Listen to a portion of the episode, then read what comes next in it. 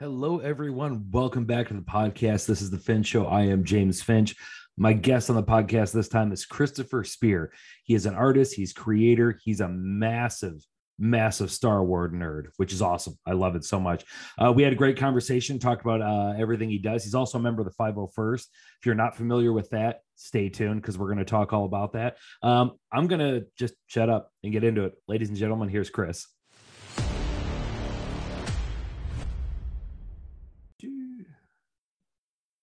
Okay, so in I think like the two and a half years now I've been doing a podcast, I have had all shapes and varieties on, uh, different backgrounds, everything.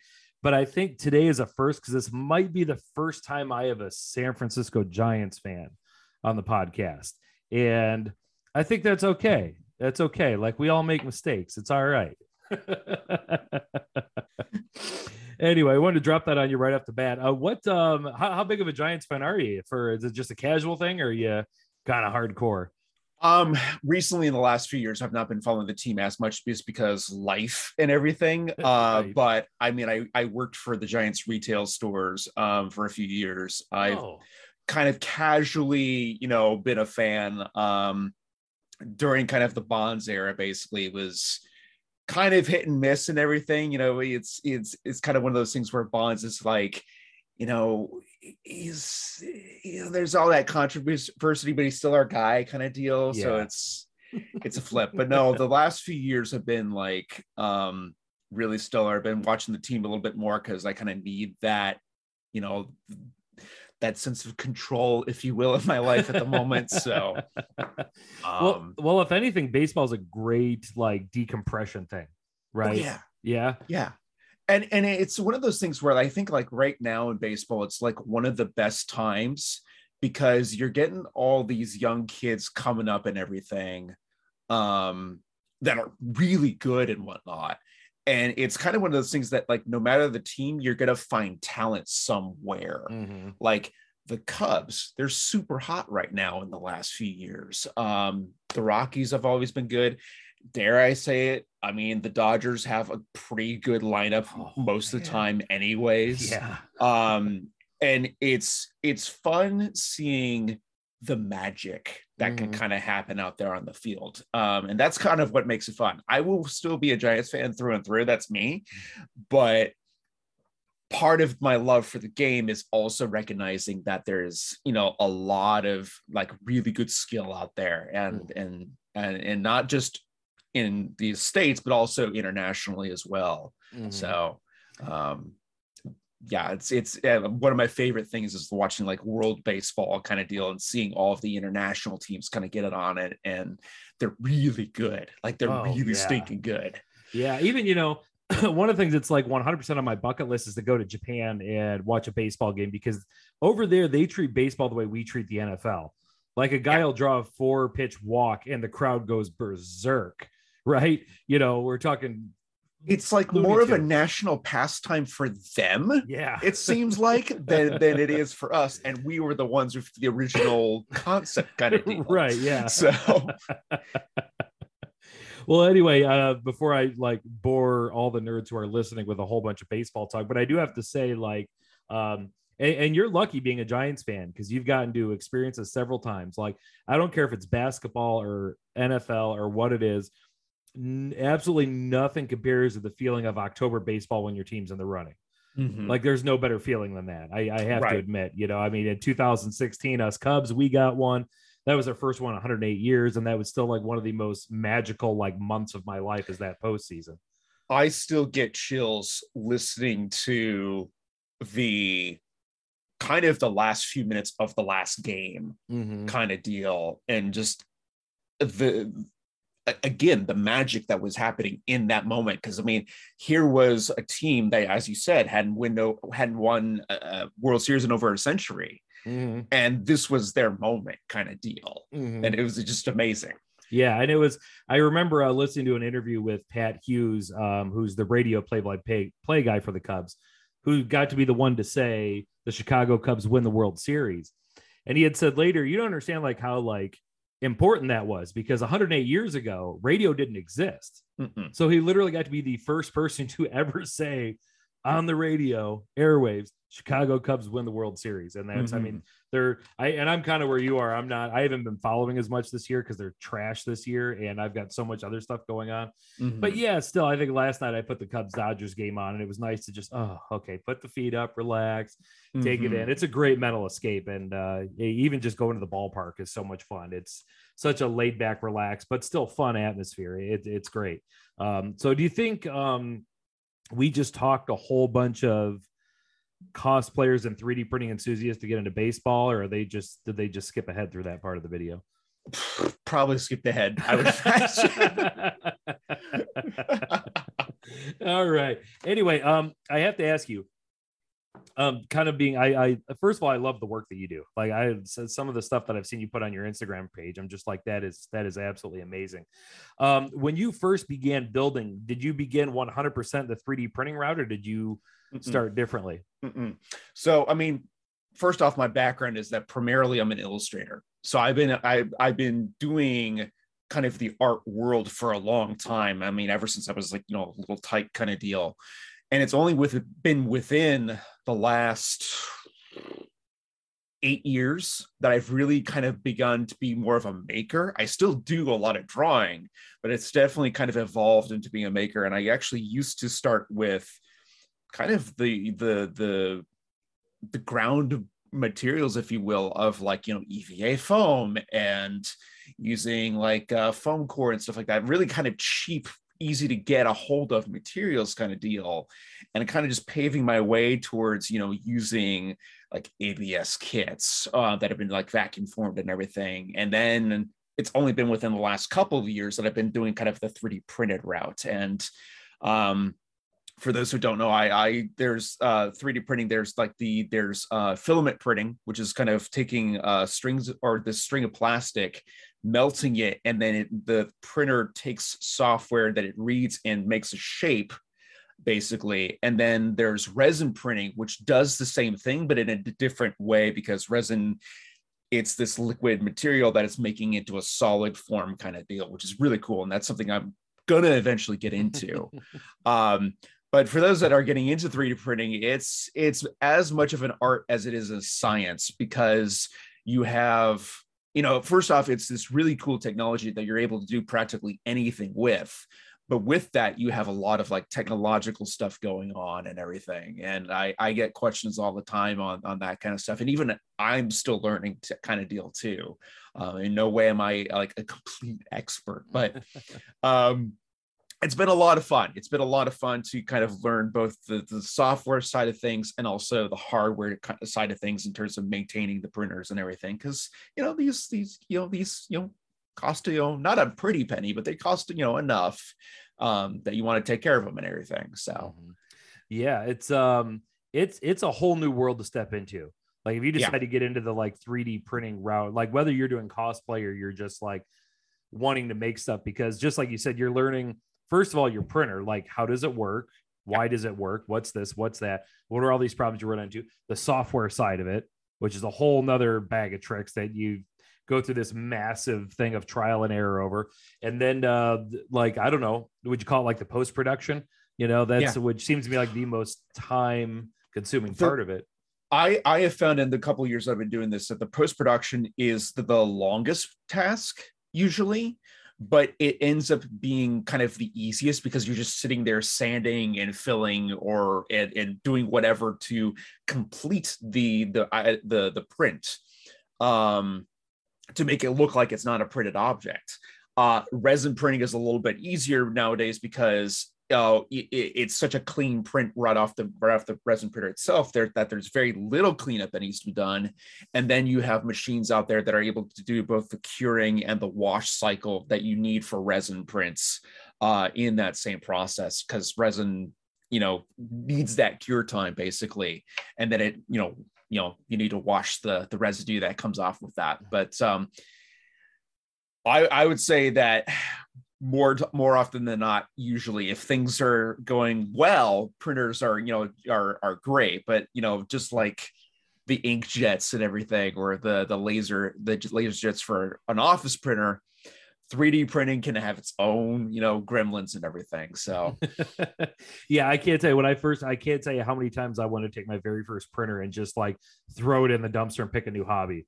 I was so angry. And it was like, and it would get frustrating because when you have like zero background, zero knowledge in it, and it starts doing something really goofy, and you go do like a Google search and go to these forums where like 10 people are giving you 10 different reasons that it's doing that, mm-hmm. you know, and it's just, yeah, I've got, but, but, um, you know, at the end of the day, for as kind of janky as that first printer was, I'm really appreciative because you learn so much just oh, yeah. troubleshooting and and now it's like a problem pops up. I'm like, oh, that's this, you know, and fix that real quick and then on you go.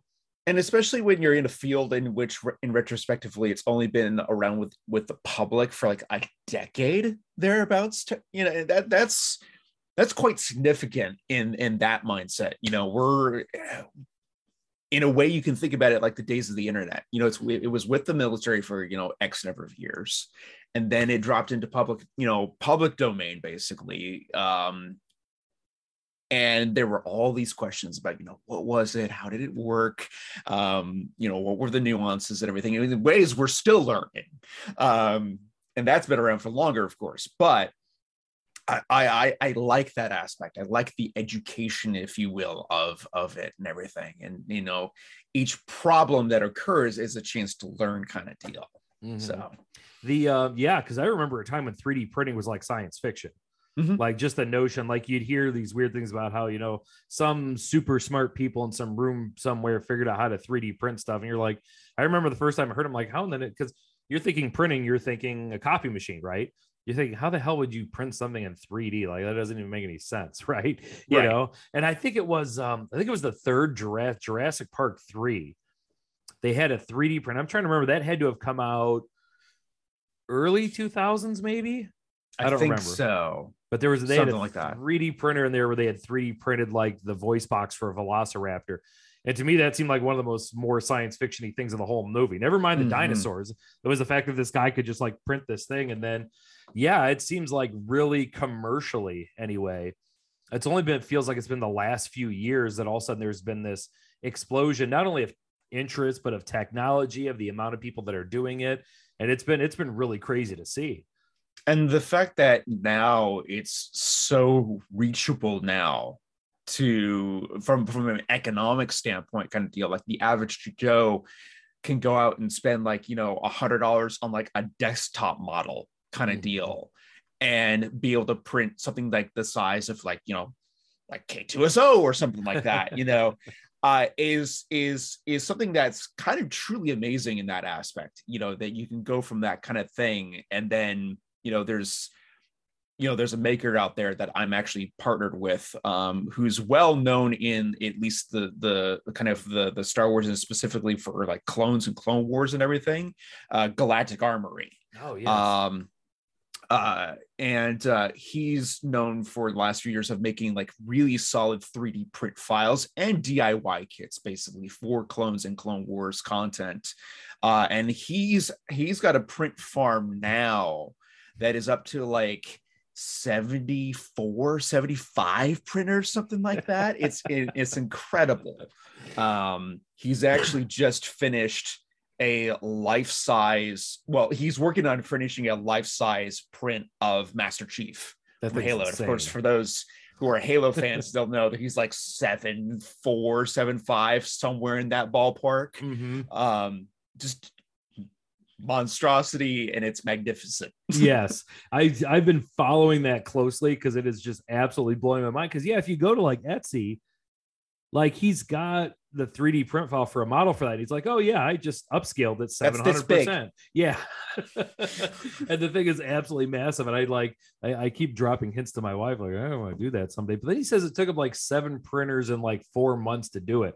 Because yeah. even something like the foot had to be like broken into like four different files to print and right. Wow that's so cool. I want to do it. I don't know if i'm gonna but i want to do it. But uh yeah the um and you're so right like commercially like that was that was the most amazing thing is that like right now like folks if you're out there and you're interested in getting a 3d printing it's not like you have to go drop thousands of dollars on some fancy equipment that you don't understand and then start using it. Especially now, I think we're to the point where we're getting along far enough where you can kind of find used ones for even really good. You could come across people here and there on eBay and even like Facebook Marketplace selling. They got, you know, they bought one, they got into it, decided they didn't have the time for it, or maybe they got frustrated and gave it up. And yeah. you can swoop in and get a pretty good bargain buy for that much. There's a couple of um 3D print groups I'm a part of on Facebook, and and as much as the it is it also is showing off the you know the work of that some people are doing, it's also uh, there for like support and everything. Uh, for example, I run a lot of like Creality printers basically which are like one of they're one of the best filament based printers on the market. There's there's um the cr10 series there's the there's the ender series which actually the ender series is probably a really great like beginning printer for those who are wanting to get into it um, because they're generally small they're fairly compact they're usually fairly easy to maintain. Um, and they're really inexpensive. Like for example, their their desktop version, which is like you know uh, about maybe like an eight by eight profile, maybe a little bit larger kind of deal. Uh, that's right around like 150 right now, which is mm-hmm. for a printer really not that expensive. Um, in some cases, it's even cheaper than office printers kind of deal. um, but um, uh, it, it, it, like I said, it's really astonishing to see how like accessible it is and everything. Mm-hmm. It's it's crazy. It's well, crazy. there's enough companies doing it now that it's creating competition. Yes. Like you got to make the better printer and make it, you know, give it a good market point. Otherwise, yeah, you're gonna have all kinds of problems. Yeah, absolutely. I mean, and and the the fact that uh, and what's really incredible um, is the applications it can have too. Uh, for example, they're 3D printing houses now, which is like mind-boggling, but it's it's the same kind of setup. And what's really cool with that is you can scale it to however large your gantry basically is. Um, your your printing perimeter, if you will, kind of deal. Um, and they have a the, the, the guys that have been like you know pioneering this and like getting this all set up the houses themselves are really economical and it's all about trying to just get the mix right of the concrete itself because you don't want it to set too quick you don't want it to you know set too long because you're still kind of continuously doing the layers mm-hmm. um but it's it's really cool how that comes together and everything yeah. I God, I feel bad. I can't remember his name. There's a guy on TikTok that I follow who I I don't know if it's his company or he works for a company that does that stuff, and and he's always posting stuff. And it, I always tell myself like, dude, from this point on, like if I ever intend on building a house, like that's that's the route I'm gonna go. Because he said like it takes him basically a day to set the track and all the equipment up, and then for the average size house takes about 40 hours for it to print. Yeah. And then a day to take all their equipment down. And it's like you're talking about building a house, man. Like if you were to do that classic lumber and all that stuff and have the foundation weeks, if not months. Yes. You know. and and they look amazing. And the fact that like, you know, virtually on like computer programs, you can have input in designing the house in terms of how big you want the rooms and you know whether you want to do radiant heat within the walls, whether you want to mm-hmm. do old school duct heat. And it, yeah, that stuff is absolutely fascinating. I'm interested to see um over the course of time, like over the next like five to ten years what it is that we do will look like you know mm-hmm. what i mean in mm-hmm. terms of like the kind of printers that are coming out and all the you know all the bells and whistles that they're going to have on them and capabilities and one of the big things that i see all the time is a plug and play model now i know that's probably I for many things that's not quite, you know, there's always going to be some sort of like knowledge, you know, thing that needs to happen or, you know, maintenance or whatever. But I don't I don't think for 3D printing we're quite there yet. I I think somewhere between like, you know, the next maybe maybe 10 years down the line is where i think we're going to get something that's pretty close to a plug and play. I don't think it's quite there enough to be able to be like this is self-sufficient kind of deal. You kind of get there with like if you have like a bl touch sensor uh, which is basically for those who don't know it's an auto leveling system for your printer. And every time you go to print something it'll auto level you know your bed so you don't have to worry about leveling because that's kind of a big part of it. Um, that's kind of got its own issues every so often kind of deal, but it's kind of the best, if you will, plug in and play thing on the market because you kind of just set it and go kind of deal. Mm-hmm. And then you just have to worry about, you know, reloading filament, you know, when it runs low. Um, but um, I think we're about a, a, decade away or so from actually having a true plug in and play model. I don't mm-hmm. think it's quite there yet. I thought um, I thought we were there, uh, only because I'm ignorant. You know, um, I I've told this story in the podcast, so I'm not going to go go into it. But I had to like, it was a little over a year ago. Um, I had just made a mention offhandedly to my wife that I thought 3D printing was cool, not knowing anything about it, having any background in it whatsoever, and so she decided to get me a 3D printer for Christmas, you know, mm-hmm. and I'm mm-hmm. like, whoa, this is so cool, you know. And I thought for sure, like, oh, yeah, you just, you know, it, it's a microwave, it's an appliance. You set it up, you plug it in, you upload a file, and it comes out beautifully perfect. Oh boy, let me tell you, I spent weeks thinking there was something wrong with that machine. I'm like, is this a lemon? What do I need to contact? What the hell is wrong with this thing? You know, and then you start going down the rabbit hole and you're like, oh, extruder, filament, bed yep. leveling. Okay, okay, you know, and um, yeah, it, it's a it, it's a lot. I always because I've gotten to the point now where I've gotten a couple friends. Then I'm sure you run across this all the time, um, who are interested in getting into 3D printing. Mm-hmm. And I always tell mm-hmm. them the same thing. I'm like, be patient.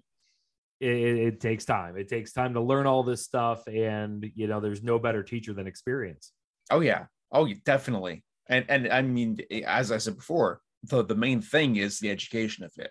Um, you're you're never in a state where you're not learning something kind of deal. Um, you might have periods where that's you know kind of you know it's spread out, but it's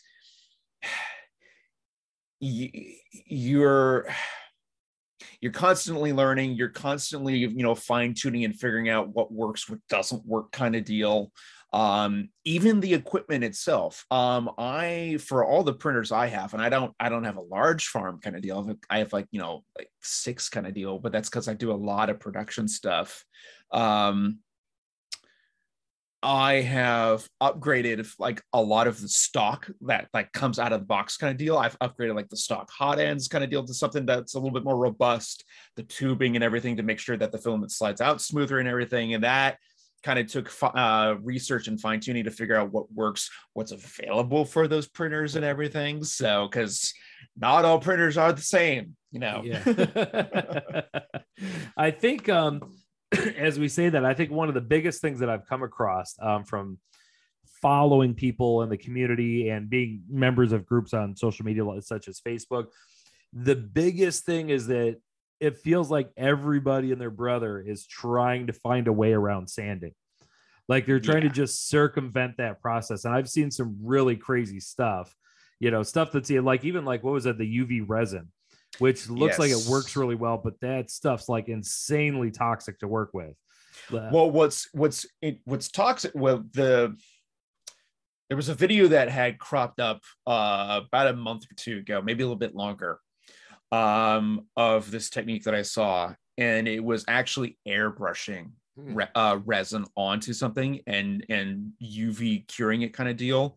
And that in itself is actually really toxic. And it's also really messy too, because essentially what you're doing, you're doing two things. You're aerosol, or doing, you're creating resin to be an aerosol at that point which you have no control over how that spreads kind of deal. And thus you're inhaling whatever vapors are with that, no matter what your mask setting is set to, because you need a mask if you're going to do that, which I don't recommend. Uh, and then two is you're going to get it everywhere. Uh, I would I would guess it's even more of uh, you know it, I do a lot of like spray painting and everything for my stuff, and I have a like a mock paint booth set up and everything but I know that you know particulate is eventually going to find its way outside of the booth and everything. I can only imagine what resin's going to do, you know, in that aspect, and it's harder to clean. It's hard to clean up and everything. You need like acetone to clean that stuff up and whatnot.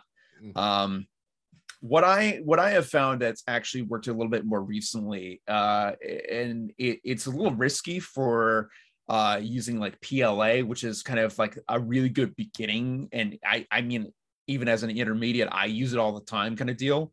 Um, it's a type of filament that that's uh, goes really nice through printers and everything. And but the the caveat is that it heats up really well. Like for example, you can't leave it out in the sun; your print will melt kind of mm-hmm. deal. so I've done a couple of things. Um, first off is for the sanding is I have both an orbital and I have a mouse sander. The mouse sander especially helps speed up the printing process a lot. Um, and if you're careful and constantly move it around the print, you can actually g- get a pretty good sanded model in like you know 30 minutes kind of deal if you're if you're diligent depending on the print size and everything. And then like do like hand sanding and whatnot in the crevices that you can't reach with that. The other thing i do uh, for a lot of models that I, I I know I'm worried about like the structural rigidity of of PLA is I've used I actually have seen a fellow maker use this stuff and I've been using it for the last you know 50 prints kind of deal is epoxy resin. And specifically this is a one-to-one mixture basically where you got the resin and then you got the hardener. Uh, and you know the there's a couple of different resins out there but the epoxy stuff is basically ones that you've like people like they use like for tables kind of deal like the really nice tables and then there's like this nice clear surface you can see into it kind of deal. That's that stuff. And it takes about 24 hours to cure but for example i've been I have a, a, a, Death Trooper costume inspired by Rogue One that's um, with the 501st and everything. And I've been upgrading its parts. And recently I resin coated those parts and with epoxy resin, and I have very little sanding to do. It filled in those print lines Ooh. so good and everything. Uh, it, like I said, it took about 24 hours to cure and everything, but it's kind of worth it for if I can go spend time doing something else and not having to worry about sanding that as much kind of deal. Um, trying to think of methods to, you know, kind of let something set set and be while I go off do something else kind of thing. Mm-hmm. Um, and inevitably there will always be sanding. I yeah. think that's just, you know, the nature of the beast. um, with with resin with resin printing you don't have to worry about that so much but um definitely for for filament printing there's just no way around it. Yeah yeah. And i don't think uh, once um i remember like when i was new into it so he's like oh yeah yeah after it comes out. Yeah because I, I was like frustrated like why are these prints coming out with lines on it? Like mm-hmm. the hell. Oh oh yeah you just got to sand that i think i was prepared for like a how much sanding i was gonna have to do and then b how many different types of sandpaper I was going to have to keep in stock in my own house, you know, because it's just like, okay, now it's like you look at my room, there's everything from 40 to like 1500, you know, depending upon what kind of part it is I'm doing where I need to get really fine, smooth, you know. I, mm. I, I mm-hmm. don't know if you find that where it's sort of like, you know, when you're doing like the helmet of something or like the front facing part, you want to get that like as smooth as humanly possible because that's what that's going to be everybody's first impression. I have found that like for some helmets, I can go up to like, you know, 300, 320, somewhere thereabouts, and have it still look pretty good. Um, because you know, I'm gonna weather it later kind of deal. But for other, you know, things where it's like you have like a gloss or even like a chrome finish, like for example, the Mandalorian helmet as a classic example, because so many people have been printing that helmet for like the last few years because of the show. yeah. Um, which I can understand why. Mm-hmm given his his chrome look and everything. And, and chrome is such a like a, a, fickle material in of itself. I, I i would say it's probably one of the my least favorite finishes just because it shows all the imperfections that you may have missed. Um i actually have a buddy of mine who uh did a captain phasma costume uh from the, the force awakens and last jedi uh and it's brilliantly done and everything. And he he went through the chroming process five times Ooh. before he went to go do it professionally. Uh and for that you have to you know you have to make sure that your surfaces are pristine. There can be like no dust or whatever on there. And um if you make a mistake you have to take the entire coat of chrome off Mm-hmm. Um, because Chrome does not stick to Chrome that well. um, it's it's like silicone in that way. Nothing else sticks to silicone like silicone does, basically. Um, uh, and and like I said, if you're if you're there's like even the tiniest imperfection, that's going to show up better in chrome than any other material. Same with like a gloss coat or gloss finish kind of thing. Mm-hmm. It shows the imperfections really well. So when you're talking about, you know, post production on a print or whatever, you're you're it's kind of like you got to ask yourself, you know, is this to be a weathered thing? Is this something that I can kind of hide the imperfections on? Or is this something that's to be polished kind of deal? And, you know, the sandpaper itself kind of helps dictate that. I ha- I'm working on a, a, a Vader costume at the moment, and I I am doing like this EFX because I mean their EFX back in the day made a really nice uh, uh, helmet cast that's kind of based on the A New Hope variant. And it's a great, it's a great piece. Don't get me wrong. Uh, I just don't like the plastic look for like, you know, kind of looking like the movie characters because I mean they didn't use plastic or at least not that much. Right. So I went in and started kind of doing the production work of sanding that and repainting it. And I've had to do that like twice because of like the eggshell effect that goes on and everything mm-hmm. and then all that stuff. But um yeah i have up to like 2000 grit myself kind of deal, so. You know even that like with the gloss i ran into that the very first time. Um i did a stormtrooper helmet all. I did a scout trooper helmet.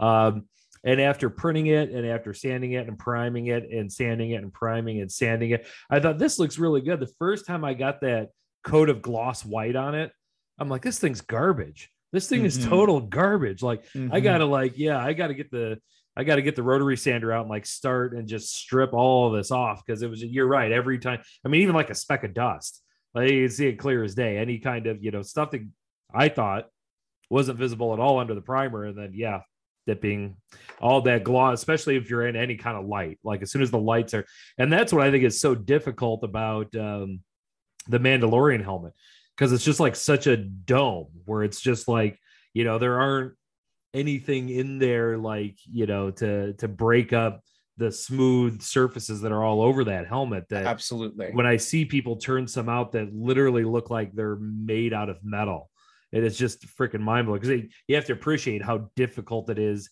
to get that to look that well. Yeah there there and and and speaking of the the the the metal ones there's actually a guy who um, I've been following for about two years now, basically as long as the the the Mandalorian has been around, maybe a little you know a little bit longer kind of deal.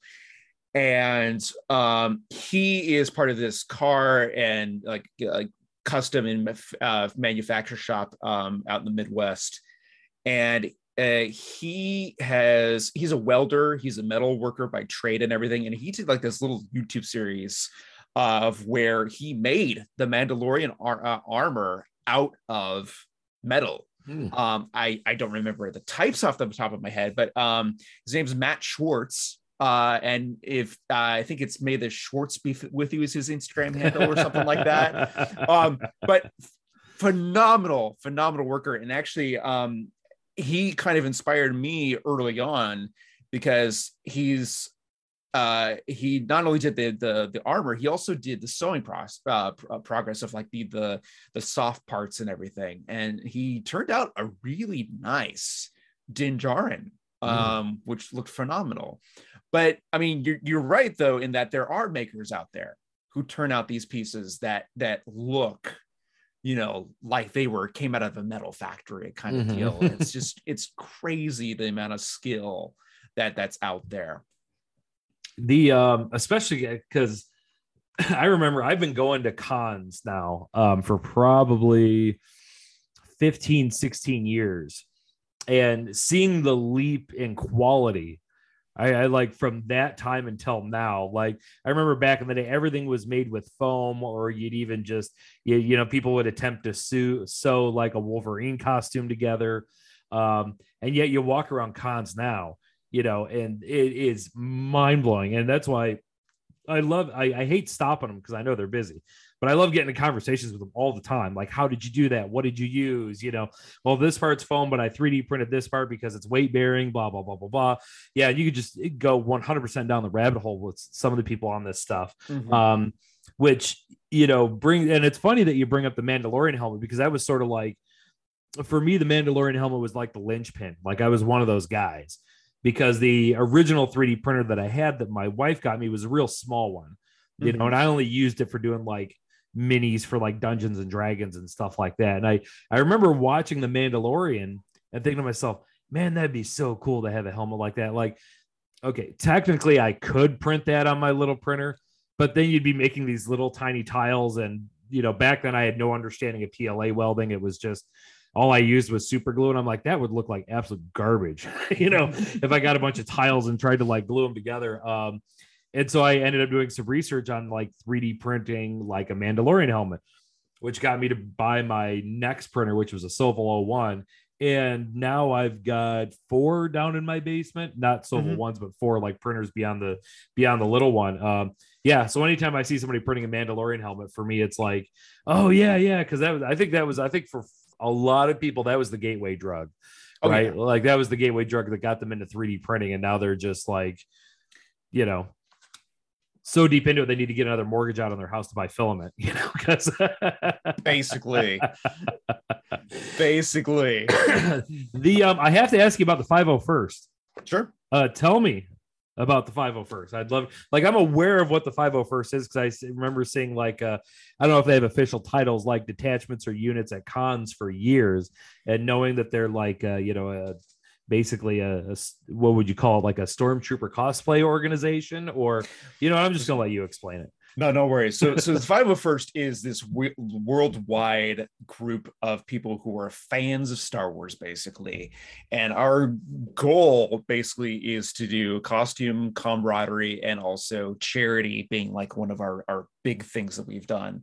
We've worldwide we've done you know we've given millions of dollars to various charities around the world um and whatnot and I myself, I haven't done a whole lot of announcements and everything. I'm actually doing a, a, a, charity auction myself later over the summer kind of deal that will be kind of a continuation of that and everything. Um, but it's all these guys and and basically all the costumes they're fan made.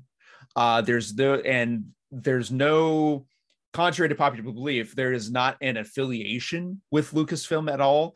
They, you know, they support us and everything and what we do. They love what we're doing and everything, but we have no affiliation with them whatsoever.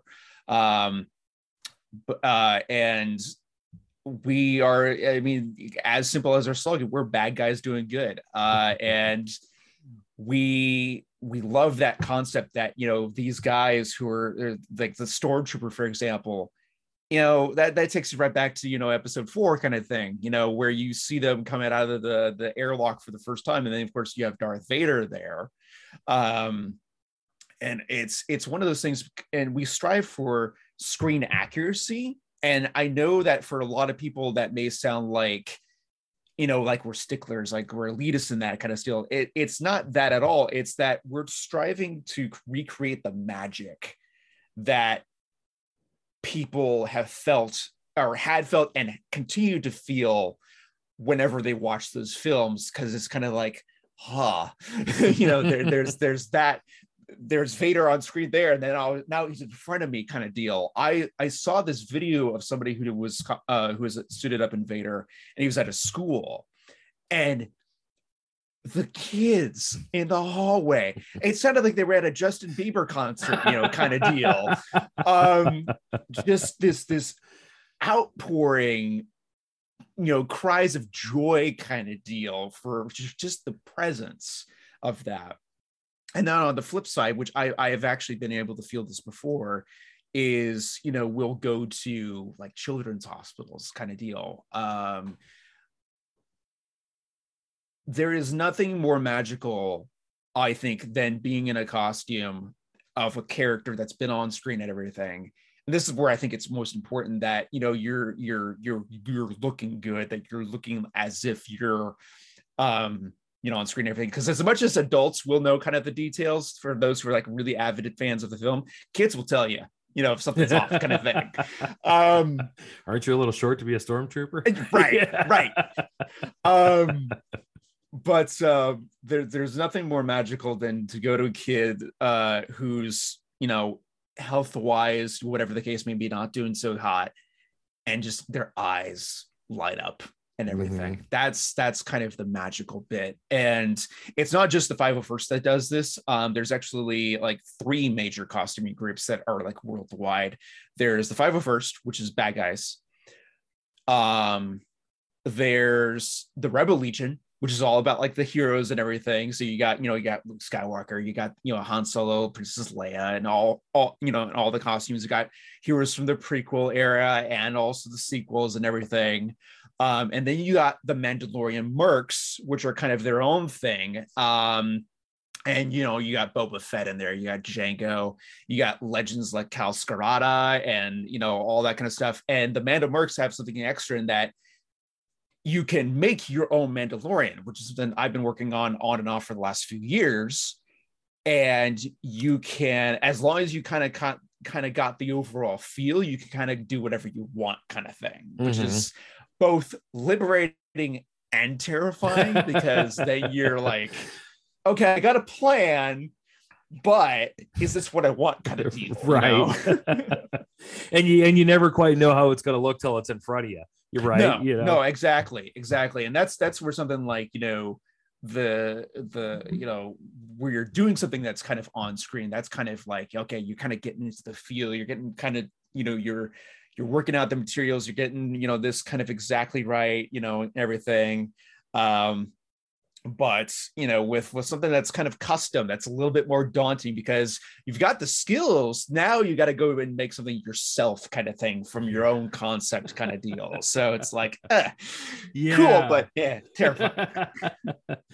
That yeah i can uh, yeah i can understand that on both sides 100% like mm-hmm. that feels to me like oh this feels like the most creative thing in the world. I get to just make up and then you probably get like partway through and be like is this gonna look stupid Am right. I gonna look like a total idiot? Is this gonna work? Am I? Oh God, should I? Yeah, I can. I can completely understand that. Um, what's the um the five hundred oh first? Is there like um, I guess I would say like a governing body that oversees everything, or is it so, just? Yeah. So um, what it, it because it's you know like fourteen thousand or so members worldwide. I'm not kidding. It's it's like the biggest collection of Star Wars members in a you know in a group basically. And at one point we had a member on every continent kind of deal. I don't know if we still do. Um, but um, there is there is kind of a, a, a governing body, if you will, that kind of is there to kind of just you know manage you know our, our our charters and everything and trying to make sure that you know we're all having a good time and everything and then it's broken down into uh, different garrisons basically. So different uh, uh, regions. So i'm part of the golden gate garrison um, which is uh, this area of california where it's basically the, the bay area if you will. And uh, not every garrison has this but it's our, our garrison in particular is broken up into squads and those are also region based so i'm part of the north bay squad which is kind of above uh, it's kind of in the area above San Francisco a little bit, in a kind of in com- compromising kind of northern, um, the northern Bay Area, if you will. We've got a peninsula squad, we got South Bay, we got East Bay kind of deal. If you know the Bay Area, you'll know these terms. If not, it's a little confusing. um, but we have we have garrisons all over the world. There's the canadian garrison. The german garrison is by far the largest garrison and they have over a thousand members. Wow. um, to put that in perspective our my, my, garrison we have i think 200 oh, um, wow. active members and everything. So the the german garrison's massive. Um, um and uh, uh, we have uh, you know we have a garrison in the Netherlands. There's one in the UK. There's there's there's several in China. You know, it's it's all over the place. But the the over the overarching idea is that we're all out doing events. We're all you know, and the one of the things that we have is that to be you know an active member because we recognize there's also people in the military. There's people that maybe aren't able to get out and troop every day, kind of deal um, is that we ask that we just have one people, you know, people do one troop a year kind of deal in their costume. And it can be whatever costume. Like, for example, I have like, you know, six of my arsenal right now that are finished and are with the 501st or at least affiliated with the 501st. And, you know, you can do one troop in any of one of those costumes kind of deal. Mm-hmm. So, and you know you'll your status is counted as active basically or you could be like a reserve for a year if you're not able to troop kind of deal or you know whatever the case may be. Uh, but yes to get back to the original question that there is kind of a governing body within each area and then we're all in charge of like you know our own you know like merch basically that we set up to get approved and you know we can have like little little trading and everything. Um uh it's it's just a, a fun a fun time for for star wars fans and whatnot um, yeah. do they have uh are do they have any specific rules in terms of like what armor you need to wear like can you wear clone era can you wear like you know first order era so that so that's where it kind of gets interesting because uh the the 501st gets broken down even further with that and where you have detachments and, oh, and, okay. as exactly as they're saying so like for example me being a clone wars guy and everything there actually is a detachment that's centered around the clone troopers. So you got you got uh, the movie clones from like Attack of the Clones and Revenge of the Sith. You got Legend clones, which are also kind of in that same category, um, like Alpha 17 and the Null Arcs and, and whatnot from like the Dark Horse comics. You've got the clones from like the Clone Wars TV series and all their variants and whatnot. And then, as you're saying, there is a group for like the First Order troopers. There's a, there's technically a group for like the, a detachment for all the stormtroopers, and then there's like the officers, and then there's the you know, and there's one for like the Sith Lord specifically. So it, it kind of goes on and on. But yeah, it, it for as massive as for as massive as a group as we are, you know, we try to have some sense of order with with all the right the planning and everything. So that's crazy. Um, and maybe it's just like I was like um I'm to the point I want to say, what year was it that the Phantom Menace came out? Was that like 2000? I think it was 99, 99, 2000, somewhere thereabouts. Yeah. yeah. So I was I was 19 when that movie came out. Um, prior to that, you know, all we had was the original trilogy. Yeah. So there was like Stormtrooper, Scout Trooper, Snow Trooper, or Pilot. Like there wasn't there wasn't a lot of variance, and and it's mm-hmm. so cool now. Now sometimes I'll be flipping through cosplay pages and stuff, and you see like you can literally see like hundreds. I mean, between like the clone era and the you know the Galactic Civil War era and so on, you see so many crazy variants that a lot of them are still technically screen accurate. Definitely. Um, it, it's it's it's one of those time periods in which like now it's like one of the best times to be a Star Wars fan because you get so much that's coming out that's like out now kind of deal and everything you know with the explosion of of the the the video game industry and also the you know the live action shows and everything that we're getting now.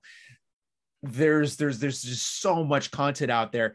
Even even the the I mean, as you can see back here, I've got, you know, a lot of the books. I don't have all of them, but I have a lot of the books that come out from like, you know, the legends, you know, category, as well as canon and all that. And there's there's just so much there. And I and I and I get this actually, I get I get this from my mom, actually, in terms of because she grew up with me growing up with Star Wars as being kind of my main realm and everything. I mean, I'm a Lord of the Rings fan. I'm, I'm, I'm a, you know, I'm into Marvel and everything, but Star Wars is kind of like my primary realm where I try to learn as much of the ins and outs, all the connections as much as possible. I'm nowhere in expertise in that matter, but um, it's one of those things where like I try to absorb as much as I can. And at times it is overwhelming because there is so much and there is also plenty more that's coming out. Like for example dave filoni just posted earlier today that you know the ahsoka series is now in production kind of deal and he did that with the chair with the ahsoka title on the back and his hat kind of thing. It's his classic hat and whatnot.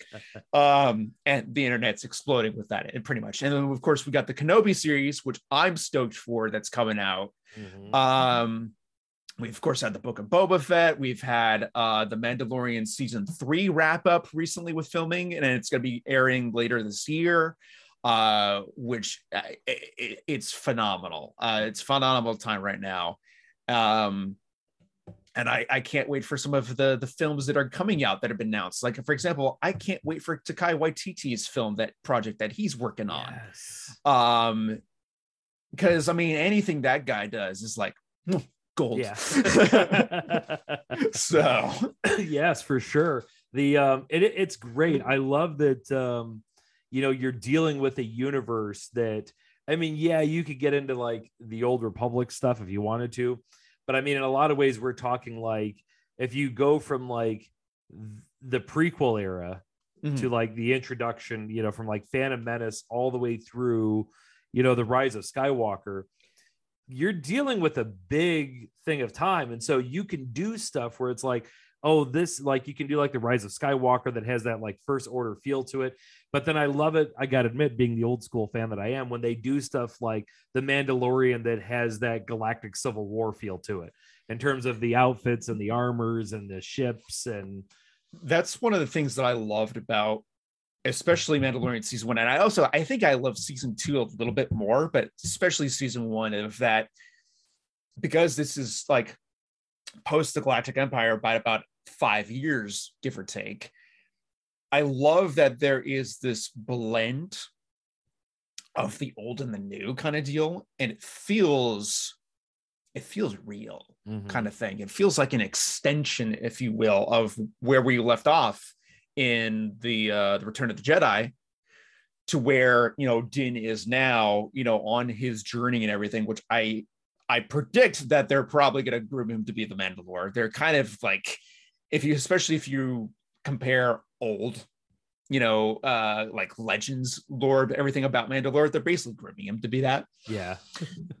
but aside from that, is it from like the sets and the scenery and the costume and everything like when i saw when we were seeing the stormtroopers and and especially also even the death troopers and the moff gideon at like the the season uh the final two episodes of season one that's where it really felt like these worlds are have blended together kind of deal and they become one kind of thing which is exactly what you want to have like a continuation of a story kind of deal.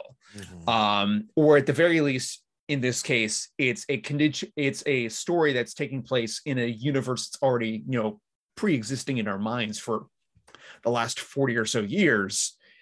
And to do that it's really difficult but it, they pulled it off so well and everything. And i think having folks like Dave Filoni and like Jon Favreau be part of the creative involvement with that. And of course, you got, you know, you got John Knoll, you got, you know, Dave Chung, I think it is his last name. I forget it at the moment. um, sorry. Um, it's this wealth of knowledge that's been accumulating for years kind of deal. And of course, you know, John Knoll being like an ILM, like, like grew up kind of back in the day, like, you know, with, with all of that, it, it's, it's really incredible to see that come to fruition. I, I I'm glad the people that are in charge are doing this because you know I I think if you if you tweaked it in any other aspect, like if you had a little too much empire emphasis, or if you had I don't know if it would be quite right. So I mean everything mm-hmm. from the costumes to the ships to just the overall nuance of having remnants of the empire still around i think they did very well mm-hmm. um it's it's it's amazing. Yes, and I I, I feel like um, Disney is really smart because whether it's Star Wars or whether it's Marvel, they're smart enough to let the storytellers tell stories without getting in the way, without yes. getting studio execs and focus groups involved and oh you got to have this in there and you got to shove this in there like get the creative people, let them do their thing, and they will make you a butt ton of money in the process. You know? Oh yeah, yeah. I, and, and uh, without getting too much into it, uh, that's one of the things that you know with the with the sequel trilogy having there been so much controversy around that series. And then, of course, having it come out that there wasn't, you know, a whole lot of planning that went on with it and everything. I, for me personally, The Last Jedi was the most beautiful cinematic wise. I think it's one of the most beautifully done films of what we've gotten so far. Rogue One probably up there with them because Rogue One had a lot of like mix, mixes of like of uh, miniaturettes, like what they did back in the day, and a lot of this amazing CGI. But I think I think Last Jedi kind of tops it a little bit. But I think the story always felt a little lacking. Just, just in my general opinion and everything. I mean, you know, I, I know people that love it. That's fine. You know, it's yeah. it, as long as it's there to entertain, it's done its job, kind of deal. That's what a movie is all about, kind of thing. Um, but I think just the overall story it, it didn't feel like it, like the main characters kind of grew a little bit. If anybody, the the the primary, if anybody, the character that grew the most was Kylo. Yeah. Um, when you break it down piece by piece, it, it's Kylo Ren, Ben Solo that that grew the most th- throughout the trilogy, mm-hmm. and I I think that was probably always their intent, but in a way he felt like a side character that got a lot of main character story if you will there wasn't a lot of development that went on with him or at least it felt like there wasn't a lot of development that went on with him as much as there could have been kind of deal if he was to be like a full main story character mm-hmm. which i mean he pro- he basically was if you look at the trilogy as an, as an entirety but you always thought that like Rey was the main the main character in this. Um, and you got like you got Finn and you got Poe and everything. Um, I just feel like there there needed to be yeah. more, and just that the the fact that there uh, that there apparently wasn't much of a sense of direction and everything makes me wish that there had been kind of deal. Yeah, that so, um that movie felt like it was just keeping the seat warm for J.J. Abrams to come back and do the one after. That was, and then that's I gotta admit, like I didn't have a problem at all in the Rise of Skywalker with Palpatine coming back, yeah. except for the fact that it felt forced at the very beginning. Like, oh, by the yes. way, Palpatine's back, and it's like, dude, if you had three movies, you could have like woven this into the story arc and brought it on. Even if you didn't reveal it until this movie, that's fine. But it, yeah, it just kind of felt like you know they had um, they did that movie and sort of the idea was okay, make a movie, make it entertaining. Don't change the characters too much to screw it up for JJ coming in after. And you know, it it it it felt safe. You know, it felt yeah. like it did some new things, but ultimately it was, you know, like in a way, because I mean, for me, I I my top two movies are Empire and Rogue One, and sometimes they flip back and forth and everything. I think for for the new movies, Rogue One was more of a chance in a way because you're already dealing with a story that's directly involved with what's coming next, kind of deal, mm-hmm. which is the OG film. Yeah. And then you're also trying to make it feel both modern and still within that storyline kind of deal. Mm-hmm and I feel like, and I feel like in a way, um, it's kind of like what was done with the prequels, if you will, uh, in that you're making another prequel film, but it, it, it, and it's really hard to do to kind of go back in time and tell a story that's cohesive, and and making it blend. It's it's kind of the same problem that um, uh, uh, Weta Workshops and New Line Cinema had with the Lord of the Rings in telling uh, kind of, if, if you will, prequel era of the Hobbit films and everything. They had to go back in time and tell that story and still make it blend, you know, with you know the already established universe. Um, it's very hard to do, and I think Rogue One was more of a chance because you're you already got this kind of established line of characters that you're you, or you already got this established universe that you're trying to you know blend together. And you you you, you don't want it you don't want it to screw up or anything like that. Um and what i find so interesting about rogue one is that it's such a simple concept. You know it's literally taking that first line of dialogue out of the the the the opening scroll of a new hope and that it's you know that rebels have infiltrated and stolen the plans to the death star mm-hmm. you know it's such a simple plot and yet they've turned it into what i think is probably like the, one of the finest two hours and a quarter masterpieces in the saga kind mm-hmm. of deal just based on the fact that the concept is so simple kind of thing Mm-hmm. Um, and I think if it wasn't so simple, I don't know if it would be as successful. I think if there was too much going on with that concept, then it, I don't know how well it would go. But uh, I think it, they took more of a chance doing that than they did with the sequel trilogy, because with the sequels, you're telling an extension of the story that happened afterwards. So you got plenty of chance just to go anywhere you want Mm-hmm. Because nothing's been established afterwards. And with that, I don't think as much planning with that.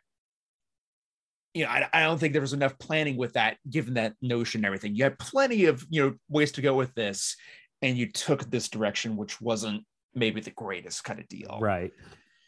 So well, it's kind of always been the um yeah, the uh, and, as somebody who's like a fan, like a huge fan of the original trilogy. Um, I, I've told I don't know if I've told this story in the podcast before, but like Empire always has this like special connection to me purely because the fact when I I'm not going to get into the, the long story. When I was uh, when I was in first grade, I was in a car accident and I was laid up in a hospital. I want to say for six weeks.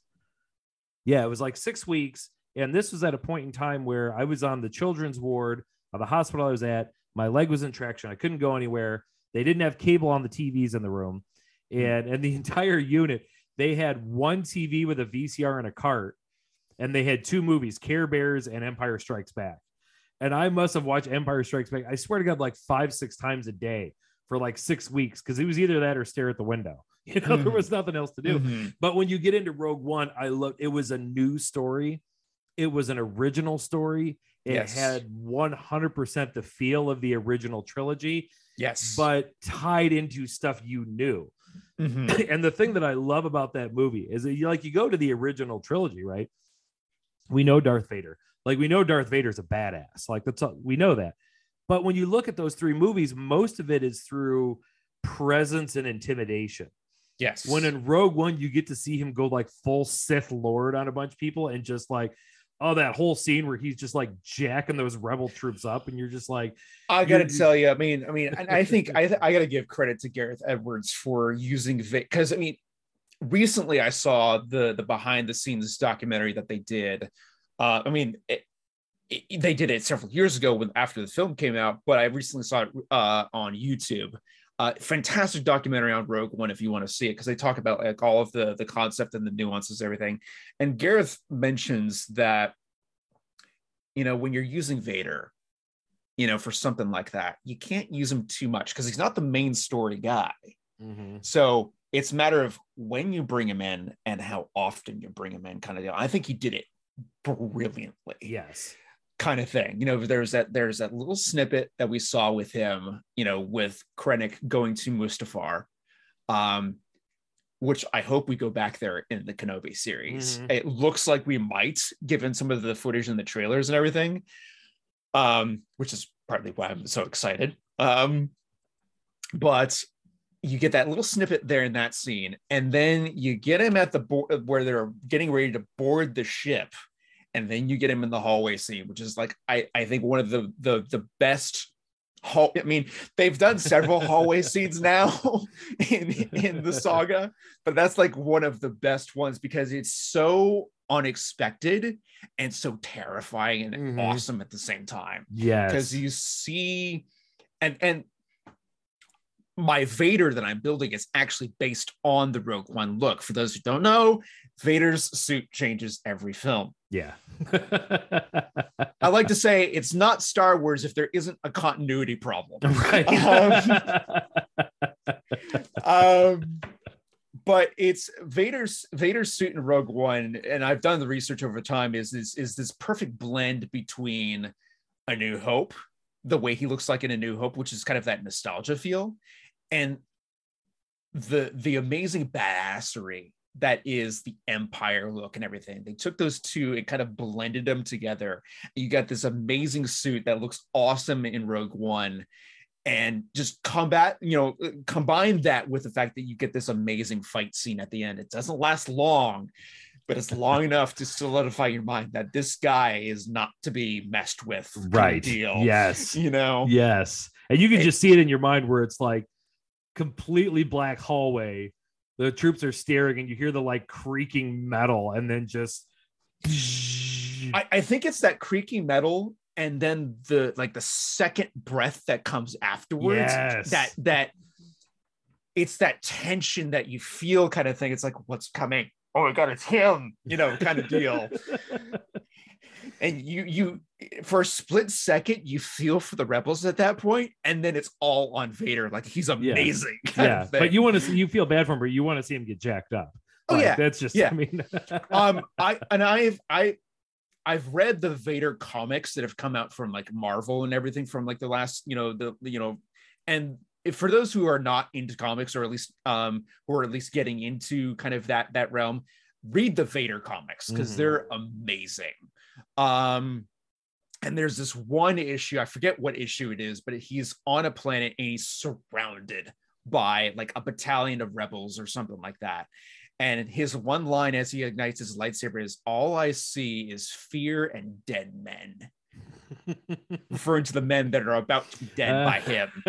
Um, and it's it's one of those lines that I kind of it's one of those scenes that I kind of felt watching. You know, I because I watched Rogue One back again recently, and it, it, it's kind of of those those images that kind of entered my mind as I'm watching this fight scene in the hallway. It's like this this this guy is not to be messed with honestly. No. like no. no one has a good time with their inv- with vader. No. He didn't get invited to the office party very often. Like no. yeah he just seemed like he'd be a bit of a downer. Well hey man we're uh we are up against the clock here. Um, okay. you got uh first of all i mean thank you so much for taking the time to talk to me. Um i feel like this is one of those things where if we had four hours we could fill four hours like oh, easily. Yeah. We could just keep going Easy. and going and going, Easy. and it'd be great. but uh, but hey, I do want to say uh, once again, thank you. And uh, you got anything to uh, say to folks on the way out? Um, God, closing right. Um, how do I do this again? Um, I just wanted uh, you know, uh, first off, thank you for having me on. That's it's been such a, a pleasure and an honor and and everything. And I'm glad to just kind of just sit down and talk stuff and mm-hmm. everything. Mm-hmm. Uh, but to the audience and everything, I just want to say if you're, you know, if you're a maker out there, you know, keep on learning everything. If you're not a maker yet, it's a lot of fun. It's a lot, you know, it's a lot of trial and error, but it's a lot of fun for sure. Definitely well, well worth it. So, and I, I appreciate the listeners just hopping in. If you, you skipped it, skipped past the baseball bits, you know, whatever. But uh, yeah, thank you. Yeah. All right. Well, thank you so much, man. And uh, we'll catch you next time. All righty. Thank you. All right. So that was the episode with Christopher Speer. I want to thank all of you for uh, tuning in, listening, liking, subscribing, all that good stuff that you know everybody does on the internet now. It's so important. Uh, I'm going to get out of here. Until next time, I just want to say that I love all of you and I hope you take care of each other, and we'll talk to you next time.